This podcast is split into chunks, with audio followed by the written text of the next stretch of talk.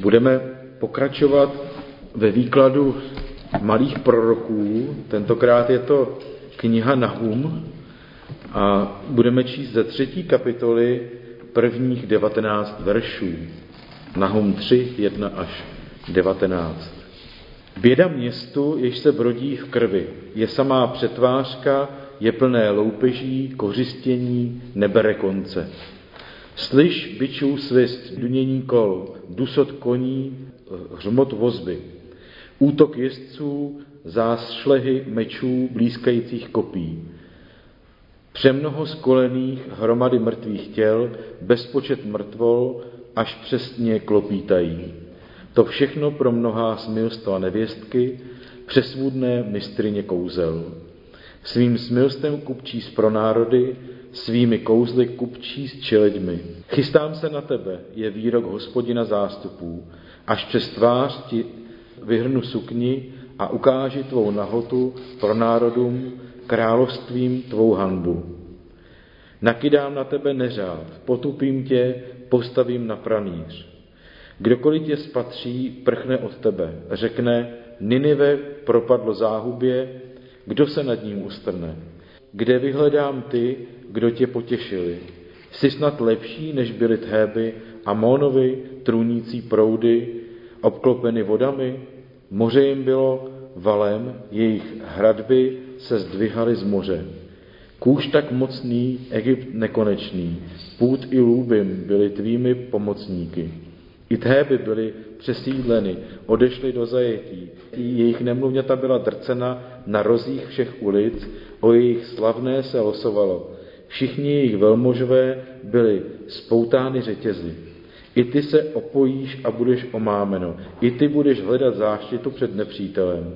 Všechny tvé pevnosti však budou jako fíkovníky s ranými plody. Až se jim zatřese, spadnou do úst tomu, kdo chce jíst. Tvůj lid uprostřed tebe jsou baby. Brány tvé země se do kořán otevřou tvým nepřátelům, tvé závory pozdře oheň. Navaž si vodu, než bude obleženo, zpevni svá opevnění, šlapej jíl, hněď hlínu, schop se formy a cihly. Oheň tě tam pozdře, vytne meč, pozdře ti jako brouci. Byť vás bylo spousta jako brouků, byť vás bylo spousta jako kobylek, byť tvých překupníků bylo víc než nebeských hvězd, brouci se vykuklí a odlétnou. Tvoji strážci jsou jako kobylky, tvoji úředníci jak hejna sarančat v zimním čase. Zalezou do škvír zídek, ale jak vysvitne slunce, ulétnou a nevíš, kam se poděli. Již dřímou tvoji pastýři asyrský králi, ulehli tvoji vznešení. Tvůj lid je rozhnán po horách, nikdo jej neschromáždí, nikdo neošetří tvé těžké poranění, bolestná zůstane tvá rána.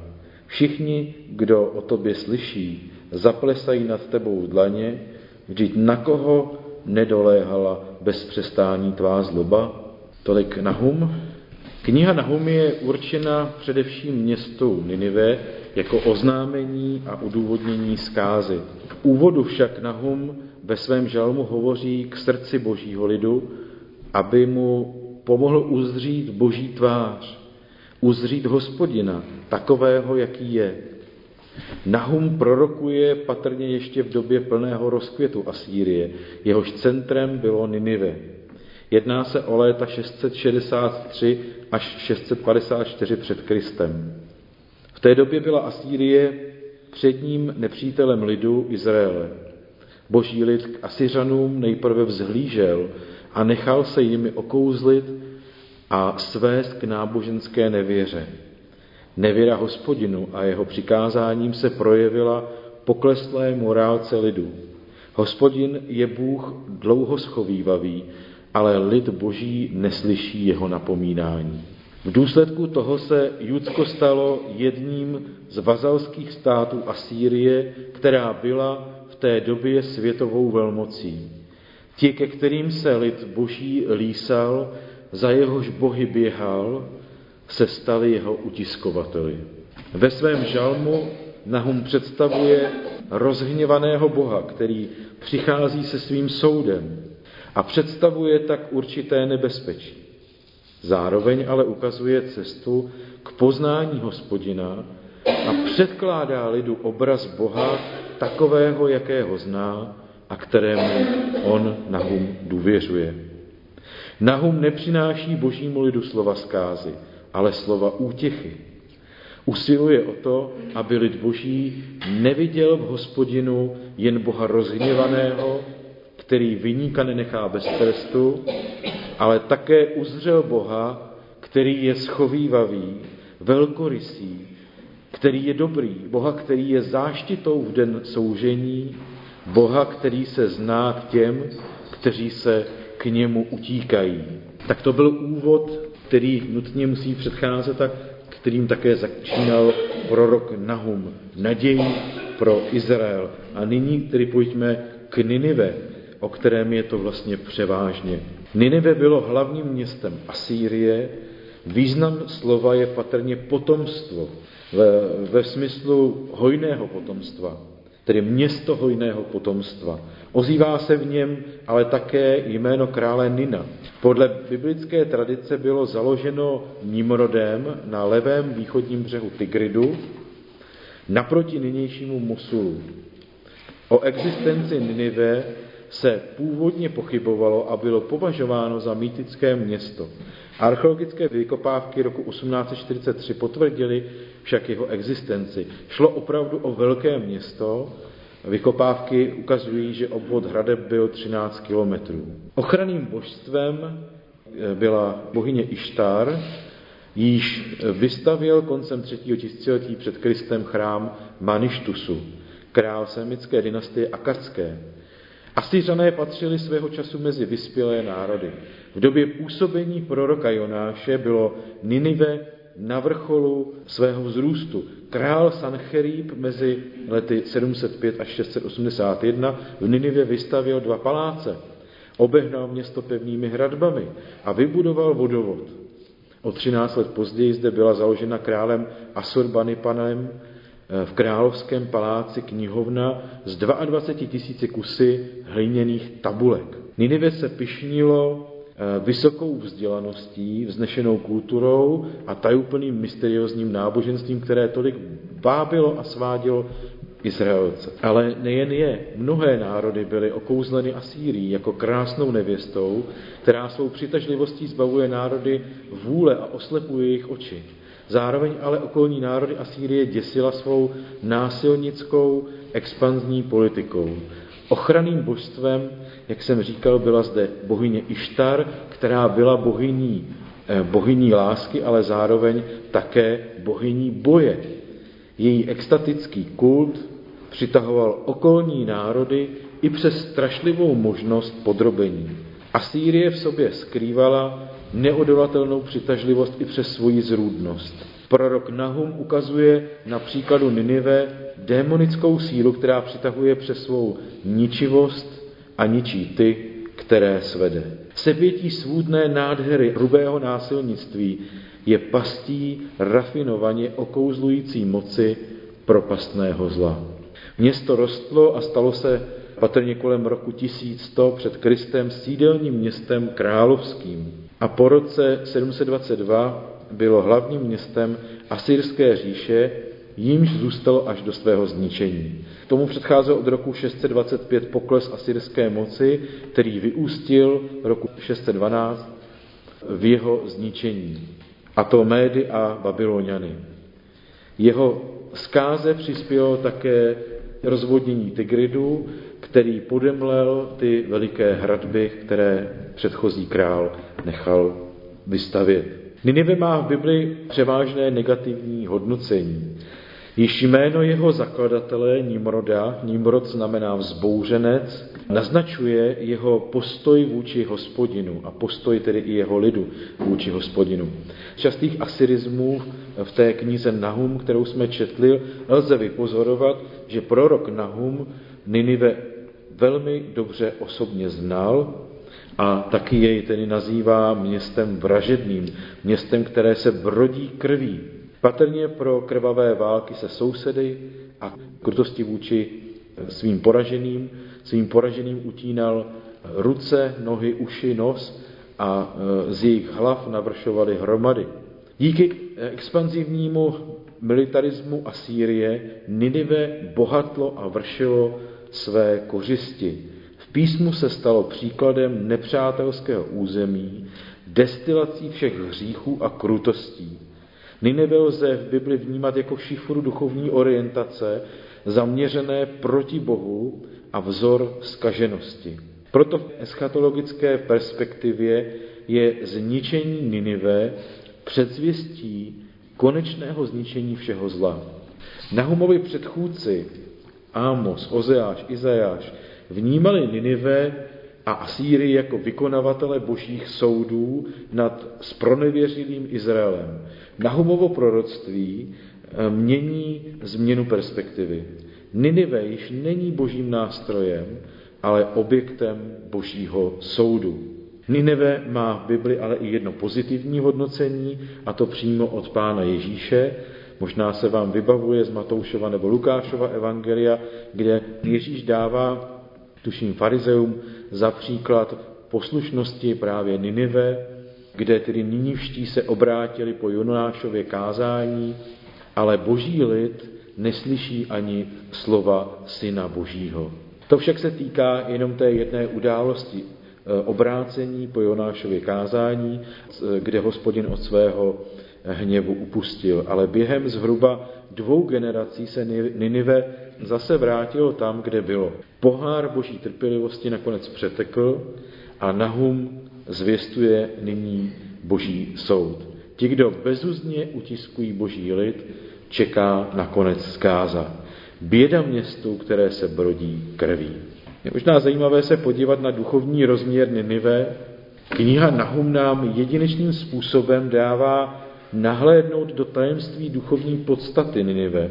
Jakoby kniha byla jakýmsi středem, v něm se všechny prameny ostatních proroctví zbíhají a odkrývají to, co je pod povrchem skryto. Nahum o Ninive hovoří jako o chrámové nevěstce, která svým půvabem a svou erotickou a, a mysteriózní přitažlivostí svádí k podřízenosti všechny okolní národy.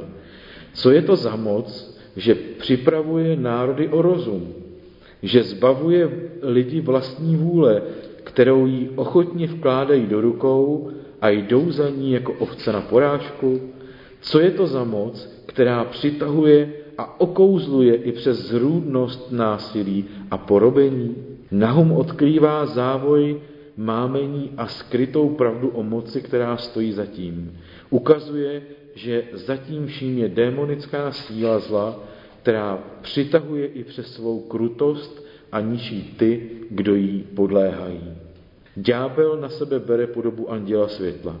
Nabízí to, po čem člověk dychtí a je ochoten za to zaplatit vysokou cenu. Každý, kdo se nechá omámit mocí zla, je nakonec zlem zničen. A tak přichází boží soud, nastal čas odhalení v celé jeho nahotě.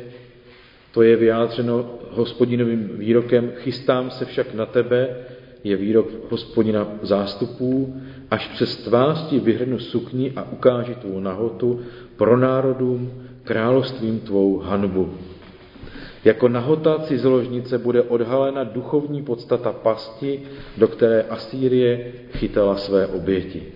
Nyní je konec mocí Asýrie, před očima ještě včera porobených národů bude Asýrie ponížena. Místo slávy dotýkající se nebe, nebetyčná ostuda. V šestém verši uvádí Septuaginta na místo pranýř, tak jak to má ekumenický překlad, výraz zavzor. Hospodin zkázu Ninive dává zavzor všem, kdo se chápou pomoci a za sebou přitom nechávají krvavou stopu těch, které zničili. Tak bude zničen každý, kdo se opájí mocí a vstoupí do služeb mocností zla. Ninive bude spustošeno, nikdo ho nepolituje, nikdo ho nepotěší, nikdo ho nevzkřísí k jeho bývalé slávě. Hospodinův soud nic nezastaví. Žádný člověk se před ním neskryje. I kdyby se obklopil hradbami, i kdyby se obklopil mocí či bohatstvím, ani samo podsvětí, sama démonická moc není s to zabránit bědnému údělu obyvatel velkoměsta. Prorok předkládá Ninive vizi jeho zkázy. Tak jako Asyřané zotročovali a ničili ostatní národy, budou sami zničeni. Osud Cheb, které podrobila Asýrie, je jim předložen jako předobraz jejich vlastní zkázy. Egypt a Asýrie, jaký to protiklad, ale obě zcela odlišné kultury jsou v základech hluboce spojené ve vzpouře proti Hospodinu. A proto jejich konec bude stejný. Ninive se bude podobat opilému, který není schopen čelit hrozícímu nebezpečí. Ninive se z predátora stává lovnou zvěří. Přijde to nečekaně a nebude proti tomu obrany. Bude to pro ně takový šok, že nebudou schopni se bránit. Nic na to, na co se až dosud spoléhali, najednou nebude fungovat. V závěru se prorok obrací přímo na asyrského krále. Jeho rána je nevyléčitelná, jeho moc bude zničena. Na závěr, jinými slovy, prorok vlastně jakoby říkal, co jsi zaséval, asyrský králi, to také sklidíš. Jaké poselství kniha může skrývat pro nás? Kniha Nahum nám připomíná, že přísloví, co člověk rozsévá, bude sklízet, platí pro všechny lidi, malé i velké, pro krále i vladaře, církev i svět, národy i jednotlivce. Každý bude jednou stát před Hospodinem a skládat účty ze svého života. Z knihy Nahum a také Jonáš a dalších míst Bibli vidíme, že Hospodin není jen pánem nad božím lidem, ale nad celým světem, nad všemi národy. Se všemi lidmi zvláštním způsobem jedná. Vládce vlád, vládne, povyšuje i, vládce povyšuje i ponižuje. O všechny národy se ale také Hospodin stará a dává jim své požehnání, úrodu i radost v srdci, jak říká na Aeropágu apoštol Pavel. A všechny národy jednou budou také ale před Bohem stát a zodpovídat se jemu. Nahum nám také připomíná, že není všechno zlato, co se třpytí. Ne vše, co se na první pohled zdá jako krásné, nemusí být ve své podstatě dobré. Je třeba moudrost a umění rozlišovat. Ochranou takový, před takovými pastmi je věrnost a sebeovládání. Pokud lidé dopustí, aby je jejich nečisté touhy ovládly, skončí nakonec špatně. My máme být pány nad svými touhami a ne se jimi nechat ovládat. Co řekl Hospodin Kainovi ještě předtím, než se dopustil zlého? Což nepřijmu i tebe, budeš-li konat dobro? Nebudeš-li konat dobro, hřích se uvelebí ve tvých dveřích a bude po tobě dychtit. Ty však máš nad ním vládnout. My máme vládnout nad hříchem a ne on nad námi. Ale to je možné jenom v moci Boží. Kniha Nahum odhaluje to podstatné, duchovní boj, který se vede o naše duše.